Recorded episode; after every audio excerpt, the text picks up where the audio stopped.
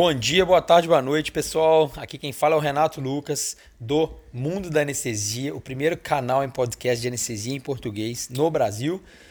E hoje eu vou falar para vocês sobre os cuidados perante as cirurgias bariátricas, principalmente as laparoscópicas, no qual a anestesia requer um cuidado especial.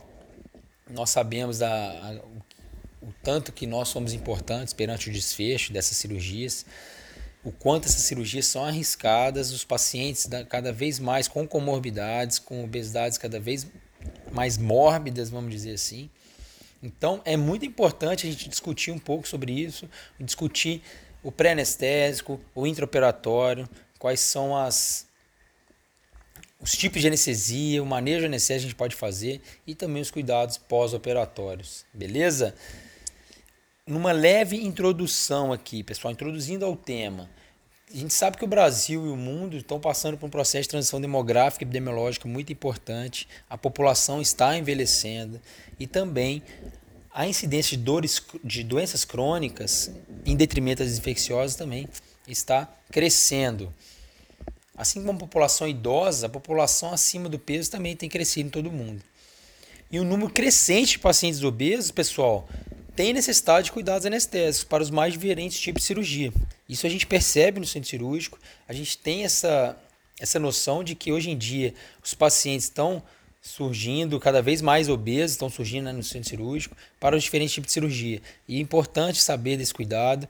Eu fiz um capítulo de, em podcast só de anestesia para o paciente obeso, discuti bastante coisa lá, dei algumas sacadas. Acho que é legal vocês irem lá no, nos capítulos, um dos primeiros capítulos desse podcast, falando sobre anestesia para o paciente obeso. Este é um pouco diferente, vou falar mais especificamente sobre a cirurgia bariátrica e a cirurgia bariátrica laparoscópica, né? que também é comum, se vocês não anestesiaram nenhuma ainda hoje, vão anestesiar, com certeza, porque é uma cirurgia com bastante é, que é uma anestesia que tem crescido muito no Brasil, na forma geral. Né? A cirurgia que antigamente a maioria delas era por laparotomia, hoje já a laparoscópica está, laparoscópica está ultrapassando em números a laparotomia. Tá? Tanto no países desenvolvidos como, quanto nos subdesenvolvidos, o crescimento da população obesa é exponencial. E a gente, né, como anestesistas, a gente tem que ter essa noção, consciência de que esses pacientes vão chegar cada vez mais para a gente no centro cirúrgico. Voltando a falar de obesidade, que ela é considerada doença crônica, nós sabemos disso, e é um importante fator de complicação né, para diabetes mellitus, hipertensão, outros problemas cardiovasculares, pulmonares e até doença de articulação. Né? Então tem paciente que vem para a gente para fazer prótese de quadril, de joelho, que são bastante obesos. A gente tem que ter essa, essa noção também de como é o manejo, os cuidados que a gente tem que ter com esses pacientes, tá? Enfim, a obesidade, né? Ela é tipicamente definida pelo índice de massa corporal, que é o IMC, né, pessoal? A gente sabe que o IMC é a razão entre o peso em quilos e o quadrado da altura em metros. E em adultos, a OMS, que é a Organização Mundial de Saúde, adotou uma classificação definida pelo MC, uma classificação da obesidade definida pelo MC.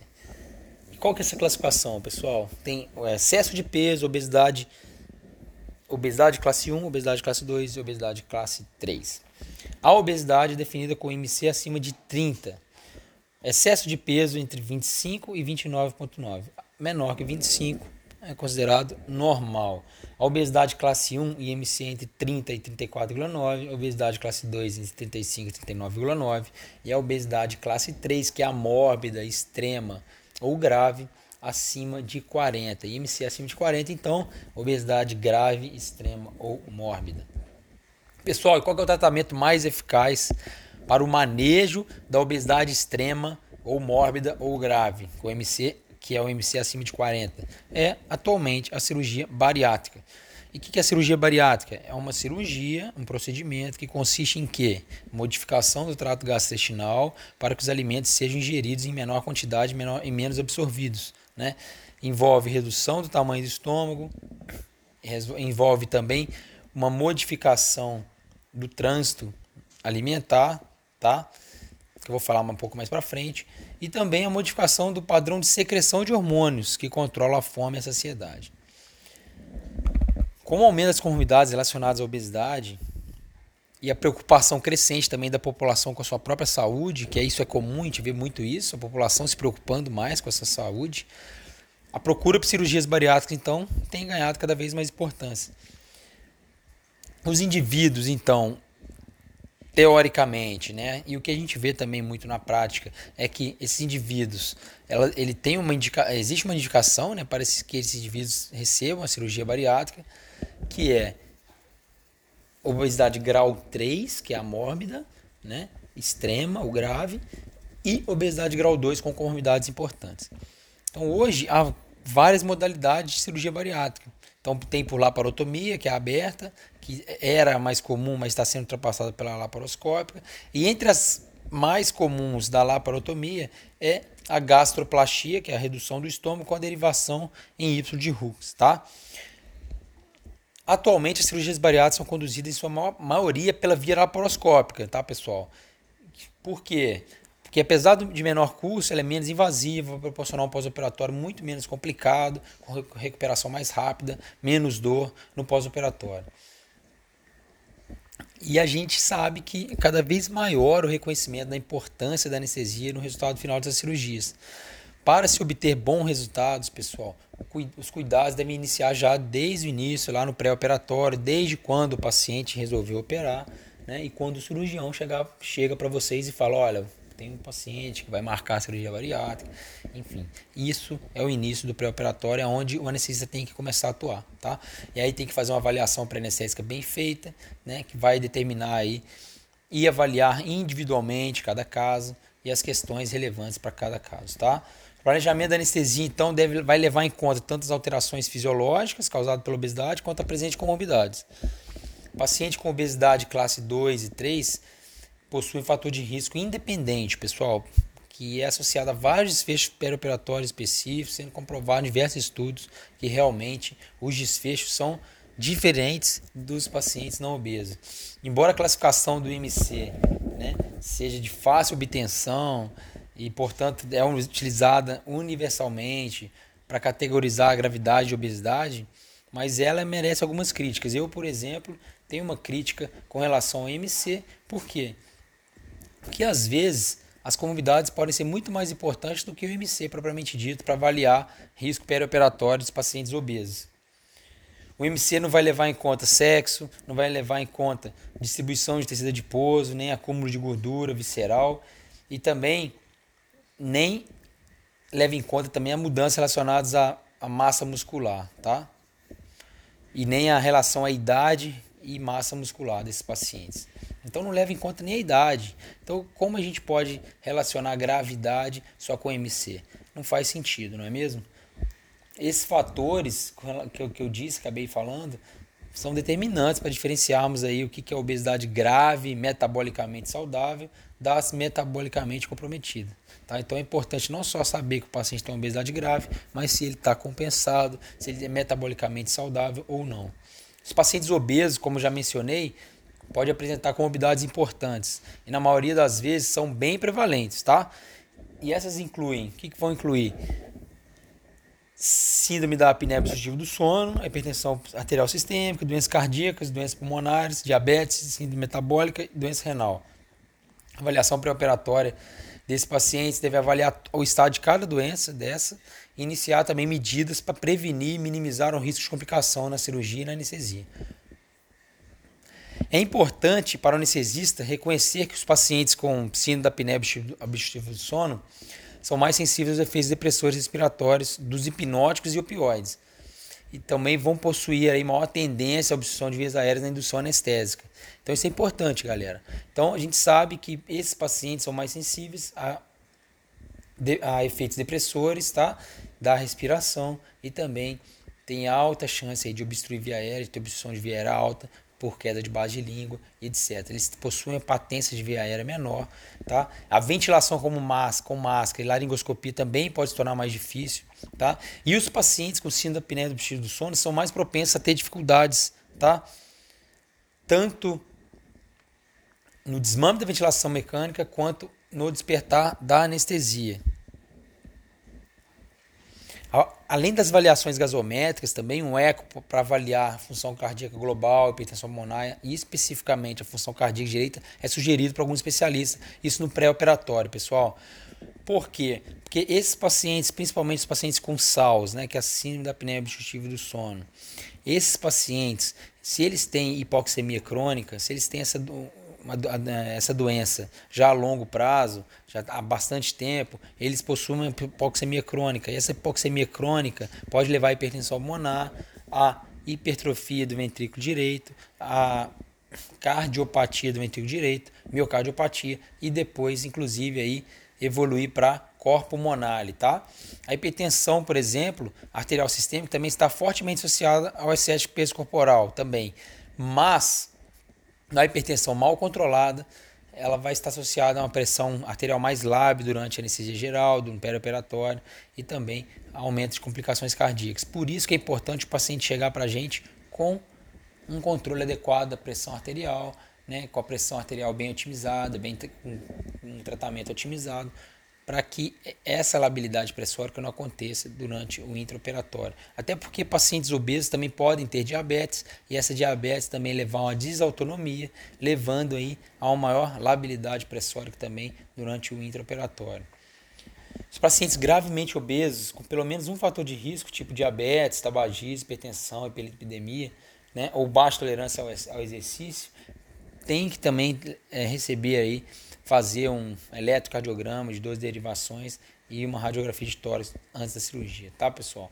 O diabetes tipo 2, ele está fortemente também associado à obesidade, e uma história detalhada de controle de diabetes, uma avaliação do nível de, de controle glicêmico, são úteis também para orientar a terapia diabética nesse período. Então, uma hemoglobina glicosilada, né? glicemia de jejum, isso tudo aí deve ser pedido no pré-operatório, para a gente saber direitinho se esse paciente está bem compensado ou não, tá? As, a, a, avaliação pré-anestésica, como eu disse, de todos os pacientes, independente do tipo de anestesia planejada, vai incluir também, pessoal, avaliação das vias aéreas. Isso é imprescindível, tá? E vai incluir o que? Pesquisa de fator de risco para dificuldade de manejo de vias aéreas, né? pesquisa de fator de risco para broncoaspiração, histórico de tentativas anteriores de intubação em anestesias prévias. Isso tudo deve se levar em conta, em consideração. A gente sabe também que o, o tempo de esvaziamento gástrico desses pacientes obesos, hoje em dia, a gente sabe que não difere dos pacientes não obesos. Tá? Antigamente, a gente achavam-se que pacientes obesos possuíam um esvaziamento gástrico mais lentificado e, portanto, toda aquela precaução para é, evitar broncoaspiração eram recomendados. Mas hoje as recomendações pré-operatórias de jejum né, seguem as estabelecidas pelas sociedades internacionais, como a Sociedade Americana, como a própria Sociedade Brasileira, e devem seguir as recomendações de como as de pacientes não obesos, tá? A não ser que os pacientes obesos tenham um fator de risco para broncoaspiração. Pré-medicação, pessoal. Se vocês fazem pré-medicação nesses pacientes obesos, eu particularmente não faço. Eu aconselho uma visita pré-anestésica é, bem é, detalhada, tá? explicando né, o paciente todos o processo, a anestesia, retirando as dúvidas desses pacientes. Por quê? Para permitir aí uma ansiólise não farmacológica, tá? deixar o paciente mais tranquilo. Tá? E por quê? Porque evitando a medicação pré-anestésica, a gente evita né, abolir reflexo de vias aéreas desses pacientes, a gente evita aí, é, uma, impedi um impedimento né, de cooperação dos pacientes antes da indução anestésica. Tá? É, essa opção por estratégias não farmacológicas no combate à ansiedade né, envolve também uma boa relação médico-paciente, uma consulta pré-anestésica bem é, detalhada, como eu disse, tá? com esclarecimentos, orientações para o paciente. Assim a gente evita efeitos colaterais dos ansiolíticos, principalmente, né? como atraso de despertar, sonolência, depressão respiratória no pós-operatório. Eu também concordo com as diretrizes da Sociedade Americana de Anestesia, que não recomenda mais o uso rotineiro de medicação farmacológica para diminuir risco de broncoaspiração nesses pacientes, tá? A obesidade mórbida não se correlacionou com refluxo gastroesofágico em estudo, em alguns estudos, e também não há evidente que risco de aspiração esteja aumentado na obesidade. Então, esses pacientes obesos que estão em risco aumentado de broncoaspiração, por outras causas que devem ser tratados de maneira não diferentes, né? De, de maneira como pacientes, os pacientes não obesos. Quando, por exemplo, os pacientes que têm risco aumentado de broncoaspiração, outros riscos, melhor dizendo, devem ser tratados da mesma maneira que os pacientes não obesos que têm esses mesmos riscos. Então, por exemplo, se o paciente tem um refluxo, doença do refluxo gastroesofágico importante, se é um paciente que tem uma desautonomia importante renal crônico dialítico, se é um paciente com diabetes descompensada, né, diabetes crônica de 10, 15, 20 anos, que já tem uma desautonomia já evidenciada, esses pacientes têm um retardo do esvaziamento gástrico e, portanto, devem receber procinéticos, receber bloqueadores de bomba, tá? Para aumentar o pH do suco gástrico e diminuir o risco de pneumonite, mesmo se broncoaspirar, tá bom? Embora nenhuma técnica anestésica tenha sido considerada superior a outra em relação aos resultados importantes, como mortalidade, complicações cardiopulmonares, a anestesia geral multimodal, pessoal, combinada com anestesia local, Geralmente é a técnica de escolha, é a técnica recomendada para cirurgias bariátricas, principalmente as videolaparoscópicas, tá? Eu, particularmente, opto pela anestesia venosa total multimodal, poupadora de opioide, com bloqueio neuromuscular profundo, combinada com anestesia local nas incisões cirúrgicas. O bloqueio neuromuscular profundo, a gente sabe que está associado a menores pressões de pneumoperitônio, obviamente, nas cirurgias laparoscópicas, permite uma melhor visualização do, da cavidade abdominal pelo cirurgião, tá? Fornece aí uma menor, um menor risco de dor visceral, um, melhor, um menor consumo de opioides e também uma, uma rápida recuperação no pós-operatório. Quando a gente optar por bloqueio neuromuscular profundo, a gente deve utilizar a monitorização, tá? É, tanto da profundidade anestésica como BIS, índice, índice, que é o índice BIS espectral, tá? E também monitorização do bloqueio neuromuscular com aquela sequência, né, de quatro estímulos, que é o Train of Four, que é o TOF, que a gente conhece, né? Então isso é muito funda isso é fundamental, tá, pessoal? Sempre que possível utilizar BIS e TOF, né, obviamente, mas se torna mais imperioso ainda a gente usar TOF e BIS no bloqueio neuromuscular profundo. As técnicas regional, de regional, com anestésico local, sem opioides de preferência, afetam minimamente o padrão respiratório. Isso é, isso é sabido. E são escolhas seguras nos pacientes obesos também submetidos a cirurgias bariátricas por laparotomia. Então, pessoal, se, se for fazer uma anestesia, uma, né, uma cirurgia, anestesia para cirurgia bariátrica por laparotomia, que é a convencional, recomendo utilizar anestésico né, local no neuroeixo, ou seja, um bloqueio regional, né, uma raquianestesia ou peridural. Isso vai fazer diferença na parte respiratória, na parte de dor, na recuperação, tá? E recomendo também não usar opioide, usar, não evitar opioide intratecal ou peridural. Agora, a cirurgia bariátrica por videolaparoscopia, por ser menos invasiva, Normalmente não necessita, não necessita de anestesia regional neuroeixo, então eu recomendo também fazer infiltração local com anestésico, é, com anestésico local na ferida operatória associada à analgesia multimodal, tá ajudando aí, auxiliando o cirurgião aí na prescrição para poder fazer uma analgesia multimodal durante todo o período perioperatório, tá? Durante a indução anestésica, pessoal, já partindo já para anestesia em si, a indução anestésica pode, pode exigir técnicas avançadas de via aérea, viu? Então, pacientes obesos mórbidos, por exemplo, geralmente possuem ventilação mais difícil, preditores de via aérea difícil, com maior, com maior circunferência cervical, abertura bucal diminuída, dificuldade de extensão cervical, e além do maior risco de dessaturação de vida, principalmente a menor capacidade residual funcional.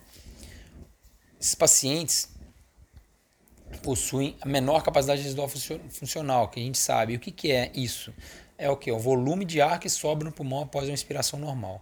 Então, portanto, equipamentos para alternativas de manejo de vias aéreas, como videolaringoscópios, dispositivos supraglóticos, né, que masclarinhas, tubularinhas que a gente conhece, o guia buge, né, que é o fio buge, devem também ser separados, organizados com antecedência para esses pacientes. Numa mesinha de maio ao lado da, da, da maca cirúrgica, tá? A intubação com os pacientes acordados também por broncoscopia é preferencial quando a gente diagnostica, quando a gente sabe que o paciente com viária difícil, tá? E se no caso da ausência do broncoscópio, a gente pode utilizar do artifício aí, da laringoscopia, com o paciente também acordado, tá? Pacientes obesos com diagnóstico de síndrome da apneia obstrutiva do sono ou síndrome da hipoventilação, que, que utilizam já o CPAP, o BIPAP em casa, devem ser instruídos a também manter esse regime durante todo o perioperatório, tá? Manter o CPAP, BIPAP até a cirurgia, levar o aparelho para o hospital, tá? E esses aparelhos devem ser continuados aí no perioperatório, na internação, sempre que possível. Sabendo que a gente sabe, né, que a obesidade leva a alterações respiratórias cardiovasculares. Então torna-se mandatório também para o anestesista a individualização da anestesia e da analgesia perioperatória. Não dá para fazer receita de bolo para todo mundo. Infelizmente. Mas na indução anestésica, pessoal, o que, que a gente faz? Uma adequada pré-oxigenação, tá? E como eu faço, como é recomendado na maioria dos livros, textos, em artigos, é o que? É uma é fazer uma pré-oxigenação com o paciente numa posição de céfalo-aclive ou elevação apenas do dorso. Por, por quê? Porque tanto a posição supina quanto a própria indução da anestesia diminui os volumes pulmonares dos pacientes, tá? Então, essa posição de elevação também o que vai melhorar a visão laringoscópica. Isso é importante. Então a cama pode ser inclinada ou pode ser usado também um coxim, tá? Específico, pré-formado, que a gente faz para elevar a parte superior do corpo e a cabeça do paciente.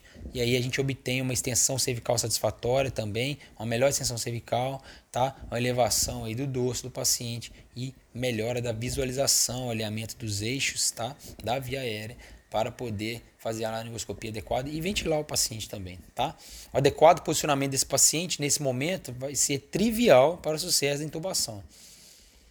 E a pré-oxigenação com PIP, né, com pressão expiratória final positiva, aplicada, pode ser aplicada manualmente ou através da ventilação não invasiva, VNI, melhorando a oxigenação desses pacientes obesos. Eu já expliquei em vídeos no YouTube e também no podcast passado, no, no início do, do um dos primeiros capítulos, que eu falo sobre anestesia no paciente obeso.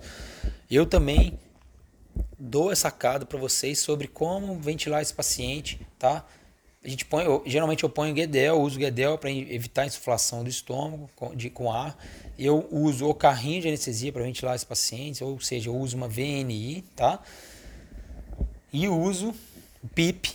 Então, com isso eu consigo uma ventilação melhor, uma oxigenação melhor, desintrogenação melhor desses pacientes, né? Desintrogenação pulmonar e abrindo os alvéolos, evitando a telectasia, consigo aí um tempo maior de apneia para poder fazer a intubação com mais tranquilidade. Quando a gente for usar um agente, um bloqueador neuromuscular, é, é melhor a gente usar, né, razoável usar um de ação rápida, succinilcolina ou rocurone, para a gente diminuir esse intervalo entre a intubação e a indução anestésica. Por quê? Porque esses pacientes têm menos tempo de apneia, toleram menos a apneia, obviamente vão desaturar mais rápido. Né? A obesidade também, como ela aumenta a dificuldade da ventilação só com máscara e também, como eu já falei, diminui o tempo de apneia, então a gente usa esses agentes, né, esses bloqueadores neuromusculares de ação mais rápida, utilizando até dose elevada aí de rocurone, dose dobrada, 1,2 mg por quilo, por exemplo, para diminuir aí o tempo de ação, início de ação, a latência dessa medicação, dessas medicações, tá? A máscara laríngea pode ser usada também, pessoal, para ventilar o paciente antes da intubação, se o paciente tiver uma ventilação com máscara difícil.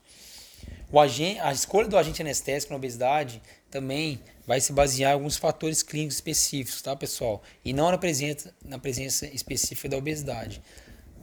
As doses desses agentes também pode exigir modificação, variando de acordo com o peso ideal, peso de massa magra ou peso real.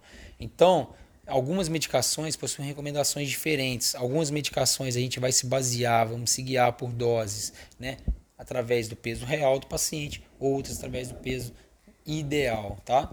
Eu comumente utilizo essas doses apenas como guia, titulando, avaliando a resposta individual de cada paciente, tá? Porque cada paciente possui sua farmacocinética, sua farmacodinâmica. Então, eu utilizo essas doses apenas como guia, mas sempre observando a resposta individual de cada paciente. Quando as recomendações específicas, né, não estão disponíveis, aí é razoável a gente se basear, né, no peso corporal magro ou ideal desses pacientes. Só como regrinha, falar para vocês rapidinho, né? Então, quais as medicações clássicas que a gente utiliza, que a gente se baseia no peso corporal total do paciente? É o Propofol, que a gente quando a gente usa para manutenção, a dexmedetomidina, a succinilcolina, o atracuro, cisatracuro, sugamadex e a neostigmina. Agora, então lembrar sempre na hora que for reverter, né, os, o atracuro ou o cisatracuro, quando for utilizar a neostigmina, utilizar o peso, a dose do peso corporal total do paciente, tá? E quando a gente usa peso corporal ideal ou peso de massa magra, quando a gente for induzir com propofol, etomidato, tiopental, a gente, quando a gente utilizar rocurona, vecurona ou pancurona, e os opioides, fentanil, fentanil, remfentanil, tá? Então a gente usa aí o peso corporal ideal, tá? E como manter a anestesia? A gente pode manter a anestesia com agente anestésico inalatório, que é o sevoflurano, desflurano ou isoflurano, ou o propofol, ou então associar os dois com estratégia de hipnose multimodal, como eu já disse em alguns lugares, alguns canais no, no YouTube, por exemplo, também. Eu utilizo geralmente 0,3% aí de sevoflurano e um alvo de propofol mais baixo, um pouco mais baixo aí, uns 0,4 a 0,8 de alvo a menos do que o alvo que o paciente dormiu durante a indução. Então, por exemplo, se o paciente dormiu com um alvo de 2,2, eu mantenho geralmente 1,5, 1,6 de alvo durante a anestesia, mais sevoflurana 0,3, 0,4%. Tá? Quando eu tenho bis, às vezes eu nem utilizo sevoflurano, utilizo só o propofol. Mas quando eu não tenho bis, eu utilizo a terapia multimodal e de hipnose aí para poder de, usar menos dose de, de inalatório, menos dose de endovenoso para poder ter uma recuperação mais rápida, metabolismo mais rápido das medicações, tá? Utiliza também baixa dose de opioide, utiliza um remifentanil só no máximo 0,1 micrograma por quilo minuto de manutenção, no máximo 3 de alvo, 4 de alvo só, ou e ou não, mas também um sulfentanil aí de 15, 20 microgramas no máximo para durante toda a cirurgia, tá? Utilizo às vezes um alfa 2 agonista, né, como a dexmedetomidina ou 75, 100 microgramas de, de clonidina durante o intraoperatório, tá? Outra, outros fármacos, como anestesia modal, utilizo sulfato de magnésio, 2 gramas de ataque. Utilizo também 10, 15 miligramas de ketamina para poder atuar aí na estratégia multimodal, tá? Diminuindo aí também a incidência de hiperalgesia e até de tolerância aos opioides, tá? Diminuindo também o número, né, a dose de opioide que a gente usa no pós-operatório. Utilizo também como medicação pré-anestésica, às vezes a gabapentina, mas não para efeito de ansiólise, mas para efeito de analgesia preemptiva, analgesia preventiva, tá? 10, desculpa, 12 a 24 horas antes da cirurgia, 300 miligramas de gabapentina. Eu inicio. Com relação à ventilação mecânica, pessoal, a gente, eu utilizo ventilação controlada, obviamente, os pacientes sob cirurgia via laparoscópica, e eu utilizo uma estratégia protetora também, que é recomendado para manter a oxigenação, normocapnia evitar lesões pulmonares desses pacientes. E o que, que é, consiste a, ventila, a estratégia protetora de ventilação? Consiste no uso de baixos volumes correntes, 6 a 8 ml por quilo de peso ideal, tá, pessoal? Não é peso corporal total, porque os pacientes, quando eles ganham peso, eles não ganham peso no pulmão, eles, o pulmão não aumenta de tamanho, tá? O que aumenta de tamanho é principalmente gordura. Então o paciente tem 120, 140 quilos, mas ele tem um pulmão de uma pessoa de 80 quilos, 90 quilos, tá? Então a gente tem que ter essa noção. Então o volume corrente vai consistir em 6 a 8 ml por quilo de peso ideal desses pacientes, tá? Utilizar o menor nível de oxigênio possível, conforme tolerado, para evitar a telectasia, de reabsorção, toxicidade, tá? Utilizar sempre pressão expiratória final, tá? Positiva, que é a PIP, e manobras de recrutamento durante a anestesia. Então o PIP vai variar aí de 5 até 15, tá? Milímetros de mercúrio, que é o que os pacientes toleram, depende aí muito do, da, da capacidade cardíaca desse paciente, cardiovascular, Tá? E manobras de recrutamento durante a anestesia é importante, 6 a 20 segundos de duração, com pressão de platô de 40 até 55 centímetros de água, já é o suficiente para poder fazer aí recrutamento alveolar. As manobras de recrutamento não devem ser realizadas tá? É, em pacientes que, estejam que não estejam hemodinamicamente estáveis tá? e euvolêmicos, pois pode levar à diminuição aí da pré-carga e a causar instabilidade hemodinâmica, como eu disse, tá bom?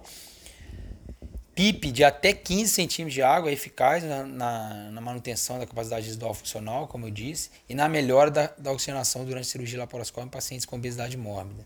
Com relação ao manejo de fluidos, pessoal, se basear na perfusão tecidual, perfusão periférica, microperfusão, tá? Para orientar a sua administração. Então, vale a pena, se a cirurgia demorar, se for pacientes mais graves, utilizar do artifício da gasometria, de eletrólitos, tá? Lactato, saturação venosa, para poder aí, delta CO2, para poder ver a microperfusão, tá? E também saber se esses pacientes precisam de mais fluidos ou não, responsabilidade de fluidos. Você pode usar também aí point of care com ultrassom, se necessário, mas a gente sabe que as cirurgias bariátricas laparoscópicas estão cada vez mais rápidas, correndo aí em duas horas, duas horas e meia na, em grandes centros. Então, normalmente são para cirurgias que não sangram, são cirurgias que vai muito bem, que a gente não precisa de ter uma monitorização mais invasiva né, e coleta de exames ao longo da cirurgia.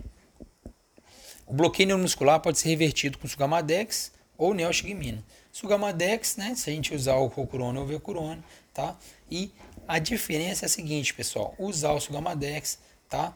que a, a, a, com dose baseada em peso corporal total, tá? 2 mg por quilo.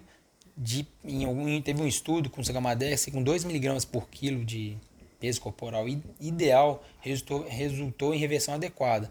Mas hoje em dia, mesmo assim, as pessoas né, recomendam, né, alguns especialistas recomendam ainda né, que o, a dose do Camadex deve ser baseada em peso corporal total, tá? Apesar dos obesos terem menor risco de hipotermia, o controle da temperatura corporal também é fundamental, pessoal. E todos os pacientes devem ser estubados, despertados em normotermia. A posição encefalo-aclive é ideal no momento de despertar também, então é importante vocês elevarem um pouco o dorso desses pacientes para melhorar a oxigenação, diminuir o trabalho da respiração, diminuir a telectasia. Alguns pacientes obesos podem demorar a acordar da anestesia e devem permanecer entubados até que estejam acordados e, atendam aos critérios de intubação padrão, pessoal. Então, os pacientes têm que ser estubados acordados, respondendo a comandos, sabendo onde estão, bem orientados, tá?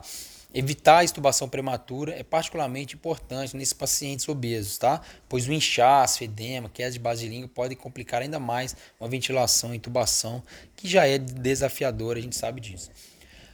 O manejo adequado da dor pós-operatória também como estratégia preventiva, multimodal, poupadora de opioides, reduz risco de depressão respiratória e outros efeitos colaterais relacionados aos opioides. A gente sabe também disso.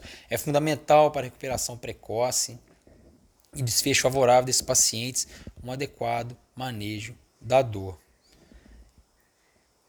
Essa estratégia de poupadora de opioide, multimodal, é recomendada para todos os pacientes obesos, particularmente naqueles com apneia obstrutiva do sono. Envolve o uso de analgésicos, como de pirona, inflamatórios não esteroides, juntamente com infiltração da ferida com anestesia local. Outros adjuvantes, como eu já disse, podem ser usados para otimizar a analgesia, como a dextrocetamina, a clonidina ou a dexmetomidina, sulfato de magnésio, lidocaína sistêmica é interessante. Se a gente não usa muito anestésico para infiltração, né, a gente pode usar lidocaína sistêmica também, 1 a 1,5 miligrama por quilo de peso, pode ser de peso total, tá? E anticonvulsivantes como pregabalina e gabapentina, como eu disse, no pré-operatório. Uma dose única de pré-operatório pré desse anticonvulsivante já pode reduzir o consumo de opioides, tá? Então, se não deu tempo de utilizar, de começar a gabapentina ou a pregabalina 12, 24 horas antes, momentos antes da cirurgia, já é já já tem já consegue ter aí efeitos é, interessantes no consumo de opioides, na, na, redução do consumo de opioides no perioperatório, tá? Tanto no score de dor também, náusea e vômitos após cirurgia bariátrica. Sulfato de magnésio, pessoal, pode prolongar os efeitos do bloqueador neuromuscular, tá? Então, importante monitorização com TOF se a gente for usar sulfato de magnésio e bloqueio neuromuscular nesses pacientes. O uso de VNI, ventilação não invasiva, após a cirurgia abdominal, em pacientes com peso normal, é, em comparação com a oxigenoterapia padrão, né, reduz incidência de reintubação e complicações graves. Então a gente sabe a gente faz VNI nesses pacientes após cirurgia abdominal. Em pacientes com peso normal já reduz complicação. Tá? Então, nos pacientes obesos, apesar de não ter estudos comprovando, é razoável pensar que também esses pacientes se beneficiariam. Tá? Agora, tem um estudo em pacientes obesos mórbidos com síndrome da obstrutiva do sono que a aplicação imediata de VNI após intubação, em comparação com CPAP após 30 minutos depois, melhorou significativamente a capacidade vital forçada no primeiro dia de pós-operatório, tá? Apesar de a gente se preocupar, né, de, de haver essa preocupação de que a aspiração de ar durante o tratamento com CPAP ou VNI possa causar deiscência anastomose após cirurgia intestinal, principalmente bariátrica, tem estudo mostrando que em pacientes metidos a bypass gástrico, né, recebendo CPAP ou VNI na RPA, na recuperação pós-anestésica, não mostraram aí aumento de risco de vazamento, né, de, de fístula, de enfim, de deiscência anastomose, tá? A decisão de usar a VNI, ela deve ser individualizada em conjunto, em conjunto com toda a equipe, obviamente. Então, não dá para ser uma decisão única, exclusiva do anestesista para poder beneficiar o paciente. Pessoal, a gente possui um papel muito importante no estado final de cirurgias bariátricas. Precisamos acreditar, né? Precisamos aí nos certificar, nos sentir útil, a gente precisa se sentir útil, a gente precisa reconhecer essa nossa importância, tá? Para os pacientes é fundamental adquirir condições de alta de, da recuperação pós-anestésico o mais rápido possível e a gente é capaz de, de fazer isso acontecer, tá? Fazer o paciente deambular precocemente, tá? Fazer o paciente responder à fisioterapia pulmonar sem dor, tá? É, fazer o paciente deambular e aí, consequentemente, utilizar de profilaxia não farmacológica para trombose venosa profunda, tá? É muito essencial isso tudo para o desfecho favorável. Isso só é possível graças a um bom planejamento, né? fast track, anestésico, cirúrgico, analgésico, multimodal. Tá? Como, como eu já mencionei, para obter bons resultados com rápida recuperação, diminuição de riscos com maior satisfação dos pacientes e da equipe cirúrgica, os cuidados devem iniciar já desde o início no pré-operatório, desde o início da decisão do paciente de operar, tá? Com uma boa avaliação pré-anestésica. A seguir, a gente deve escolher muito bem a anestesia para fazer nesses pacientes e mais ainda a analgesia pós-operatória, determinando aí individualmente as questões relevantes de cada paciente, levando em conta também as alterações fisiológicas causadas pela obesidade quanto a presente de comorbidades, tá? Assim a gente vai conseguir fazer a diferença, pessoal, tá? Nos nossos pacientes, a gente vai conseguir fazer com que esses pacientes tenham alta hospitalar precoce, que, que desenvolvam menos complicações cirúrgicas como fístulas, deiscência de anastomose, trombose venosa profunda, tá? E que esses pacientes consigam aí ter um perioperatório muito bacana, uma experiência muito legal, tá? E basta acreditar, pessoal, basta acreditar que a gente é capaz, tá? Basta acreditar que é possível. Basta acreditar que, inclusive, que a gente pode até fazer uma anestesia opioide free nesses pacientes, principalmente com a apneia obstrutiva do sono, porque a estratégia multimodal é realmente fantástica, tá? Não recomendo já iniciar de cara opioide free. Acho que recomendo vocês começarem a cada vez tirar o opioide da sua anestesia para esses pacientes, tá? Então retirar o opioide da sua anestesia para os pacientes obesos e vai chegar uma hora que vocês vão ter o tato, vão ter o feeling para poder aí tirar o opioide de vez e mesmo tirando o opioide conferir aí um excelente pós-operatório desses pacientes, tá? Então é isso, pessoal. Espero que tenham gostado desse capítulo. Qualquer dúvida, é só mandar mensagem, mandar mensagem no direct, no Instagram, né? No Renato Lucas MD, mandar mensagem no Cashbox, que também pode mandar, ou também no YouTube, que aí eu vou tirar dúvida, posso falar como eu faço, dar mais sacadas para vocês com relação à anestesia para cirurgia bariátrica. Então é isso. Um grande abraço, fiquem com Deus e que venha o próximo capítulo. Valeu!